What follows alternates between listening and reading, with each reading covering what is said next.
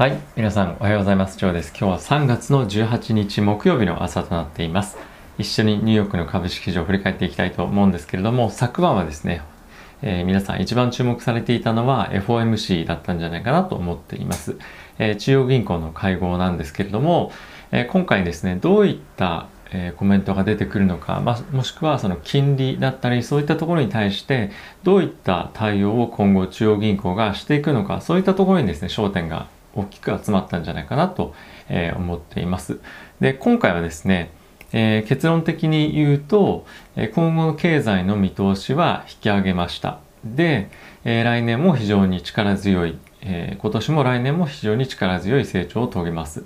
ですが、金融政策の緩和っていうのは今後も継続していきますし、利上げも行いませんと。まあそういったスタンスだったんですね。なので、アメリカの株式市場としてはですね、非常に効果を持てるような文面だったんじゃないかなと思って思っています。で、ただし、えー、株式市場としては比較的落ち着いた、えー、対応だったんじゃないかなと思っていますし、まあ、ある程度は予想をしていたような、まあ、言葉が出てきたというような形で、えー、なんとなくまあ若干プラプラスなセンチメントとしてはプラスな、えー、ような感じだったんじゃないかなと思っています。まあ僕もう少し内容をちょっと見てみて思ったのはもっと、えー、大きくプラスな反応って起こってもよかったんじゃないかなと思っているんですよね。で、まあ金利が、まあ、少しずつ昨日も上昇してましたけれども、まあ、上昇することに対して、えー、そんなにあまり意識もしてないというか、えー、なんていうんですかね、あの、対抗措置をするかどうかとかっていうよりも、まあ、インフレは今後起きていきますと。で、それってまあどういうことかっていうと、金利上昇に対して比較的緩和的な、え態度なのかなっていうのも見受けられるわけなんですよね。なので、今までマーケットが示していた金利上昇って、えー、株式市場にとって、まあ少しマイナスだよねみたいな、まあちょっとこれ短絡的な、ま、解説かもしれませんが、まあ、そういったところ若干、まあ、間違ってるんじゃないのっていうような考えさせられるような、えー、内容だったんじゃないかなと思っています。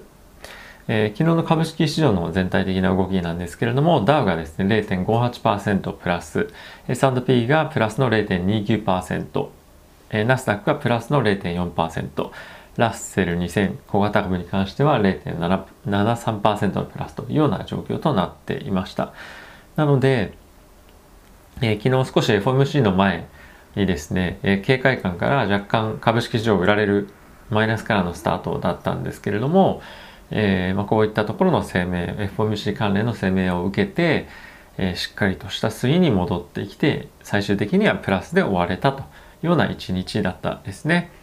えー、で金利に関しても先ほど申し上げた通り、えー、10%すみません10年債の金利とかっていうのは、まあ、しっかりえー、底堅く推移をしていて、えー、どんどんどんどん上がってきてはいると、うん、ただしマーケットとしてはマイナスに、えー、反応はしていないと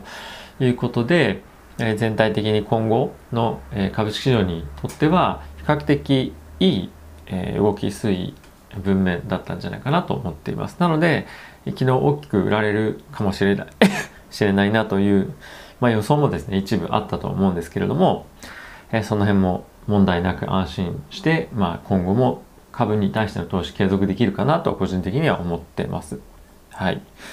まあ、これを機にですね、大きくポジション積みましても大丈夫ですよとかっていうよりも、まあ、引き続き金利の急上昇っていうところには、えー、警戒感っていうのは変わらないと思うんですけれども、えー、一定程度許容っていうのはしても大丈夫なのかなという雰囲気は出てきたんじゃないかなと思っています。はい。まあ、これを受けて僕どうしようかなというふうに考えてはいるんですが、え引き続き、まあ、今んとこフルポジでもあるので、えそのスタンスは継続しようとかなと思ってます。あとは、えしばらくの間は、まあ、その入金ですかね。月々の入金っていうのは、え少し控えて、えもし何か大きく下落する局面あったら、そういったところで拾っていこうかなという感じですかね。はい。まあ、引き続き、えー、中長期で見ても、まあ、短期でもそうかもしれませんが株式市場にとっては、えー、非常に前向きに今、まあ、今回の FMC 改めて、えーまあ、聞いてみて見てもいいのかなと思っています。あとはですね唯一挙げられるマイナスのリスクっていうので挙げられていたのがですねやはりコロナでしたなのでこの辺の動向っていうのは今ブラジルでも非常に南アフリカはちょっと抑えてきてますけども、えブラジルとかですね新興国では非常に、え感染拡大っていうのが起こっているのでそこがどれだけえ世界中に波及してさらにアメリカにも来るのかどうかっていうところがえリスクとしては一定程度あるんじゃないかっていう発言は出ていました。はい。まあ、セクター別で見てももちろん買われてるセクターとかっていうのはあったんですけども、えー、ここ最近のような大きな、えー、波のうねりじゃないですけど偏りっていうのはまそんなにはなかったのかなと思いながらも買われていたセクターといえば、えー、景気敏感セクターですかねあとはアフターコロナっていうところがしっかり買われていたので、えー、ここ最近のトレンドっていうのは継続かなと思っています。はいまあ、あとですね GAFAM とかに関しても、まあ、若干弱い試合ではありましたが、まあ、テスラがですねしっかり買われていたこともあって、えー、っと全体的な、まあ、方向感っていうのもリスクを取っていく方向に、まあ、向いていくと向いて向いていくというふうに言ってもいいんじゃないかなと思っています。機関投資家の方と少しお話しさせていただいたりもしたんですけども、えー、まだやっぱりリスク取っていっても大丈夫なんじゃないっていうような発言もちらほら聞こえて、えー、センチメントとしては全体的に非常にいい感じになりつつあるんじゃないかなと思っています。はい。えっと、ちなみにそのアメリカのですね、FRB の中央銀行の、えー、引き上げた経済の見通しなんですけれども、えー、今年に関してはアメリカ経済ですね、6.5%の成長というような水準を見込んでいますと。失業率に関しては4.5%まで低下。で、えー、来年ですね、2021年の、えー、予想なんですけれども、え、これも6.5%ですね、えー、成長というような形で、えー、見込んでいますまあ非常に強いですよね成長率としては。あとはですね失業率に関しては、えー、2023年に、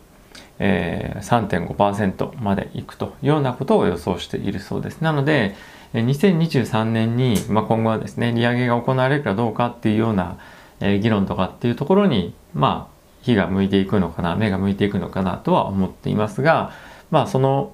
時のタイミングで経済がどれぐらい回復してくるのかっていうところもあると思いますし、まあ、十分な回復っていうのが見られていれば当然利上げも行われていくというふうには思いますがまだ今のこの FRB の態度として、えー、かなりその低金利を維持っていうところに関して、まあ、強い意志が今回感じられたということもあってこの2023年の3.5%の失業率っていう予想だけ聞いてもまだ、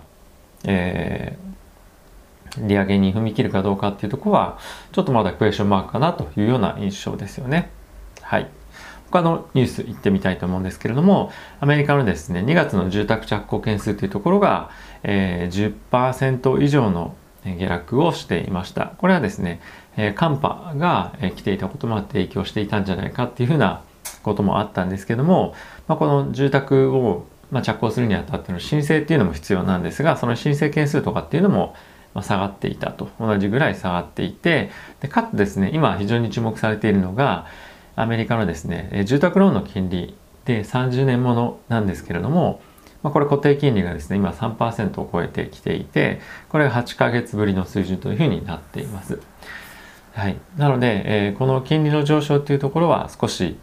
え住宅のマーケットに大きく影響を与えそうなところではあるので、え注視をしていきたいなとは思っていますが、まあ、これまで引き続き非常に堅調だった、え住宅市場はですねちょっと、え高止まりする可能性っていうのもあるのかなと思いますので、まあ、この金利の水準と合わせて注視をしていきたいなと思っています。あとはですね、アメリカの確定申告タックスファイリングがですね、4月の15日まで、えに、まあ、今後期限来てますよと。で、そのあたりで、株式市場の売りとかっていうのが見込まれるんじゃないでしょうかっていう話がいろんなところで出ていたと思うんですが、まあ、この期限期限がですね日本とも同様に、えー、5月の中旬まで延長されたというようなことが発表されていました。まあ、これ日本が5月15じゃなくて、えー、アメリカのですね確定申告の期日が5月中旬まで延長されたということで、えー、これは少し短期的な売り圧力っていうのは若干まあこれ実際にどうなのかっていうのは正直わからないですがまあ、センチメントとしては、まあ、少し改善されるようなニュースだったんじゃないかなと思っています。まあ、あとアメリカの、えー、ディズニーランドですね。えー、今4月の30日に営業を再開するというような発表がありました。コロナの影響でですね、昨年の3月半ばからずっと営業が停止されていたんですが、今回オープン再開ということで、まあ、非常にいいニュースかなと思っていますで。もちろん入場制限とかっていうのもありまして、15%のキャパシティというものを維持してやると。あとはですね、入場に関しては事前の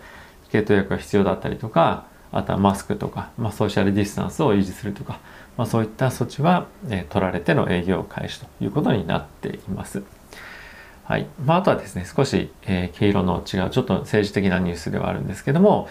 えー、EU がですね、対中国でウイグル弾圧の、えー、まあ、理由にですね、え今後制裁をしていくと。で、まあ、どういった制裁かっていうと、え EU へのですね、渡航禁止だったりとか、すいません。あとは資産凍結といったところの制裁が中国の4個人と1団体に対して与えられるというようなことでした。まあ、詳細は出ていなかったんですけども今後、まあ、しっかりと検討というか、まあえー、議題に挙げて、えー、しっかりと承認をした後に正式な発表というものがあるんじゃないかなと思うんですが対中国に対して、えー、本当にいろんな国日本も、えー、アメリカも含めてですねが非常にいろんなことに対して懸念をそして制裁を今後していくんじゃないかなと思うので中国の株式市場に関しては少し引き続き心配な試合っていうのは続くかなと個人的には思っています。え僕も一旦資金を引き上げて、え大きく下落したところで拾ったりしようかなどうかなっていうのを考えていたんですがやはりですねこういった制裁とかそういったような、まあ、政治的な貿易的な摩擦があるうちは少し敬遠したいなっていうのが、まあ、正直なところですかね。はいまあ、非常に今後も長い目で見れば、えー、成長という意味では非常に、えー、前向きな市場ではあると思うので、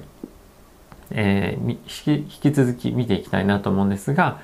えー、若干今のところは短期的には、えー、引いて見ていようかなという感じですね。なので、えー、やはりリスクマネーといえばまずはアメリカにというところでもあると思うのでアメリカのですね資金っていうのを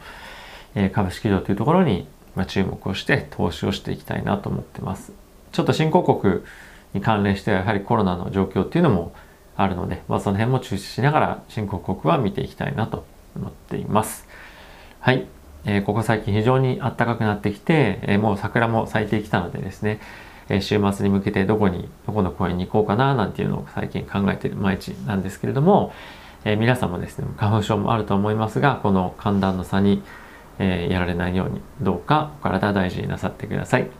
それでは皆さんまた次回の動画ボイシーポッドキャストでお会いしましょう。さよなら。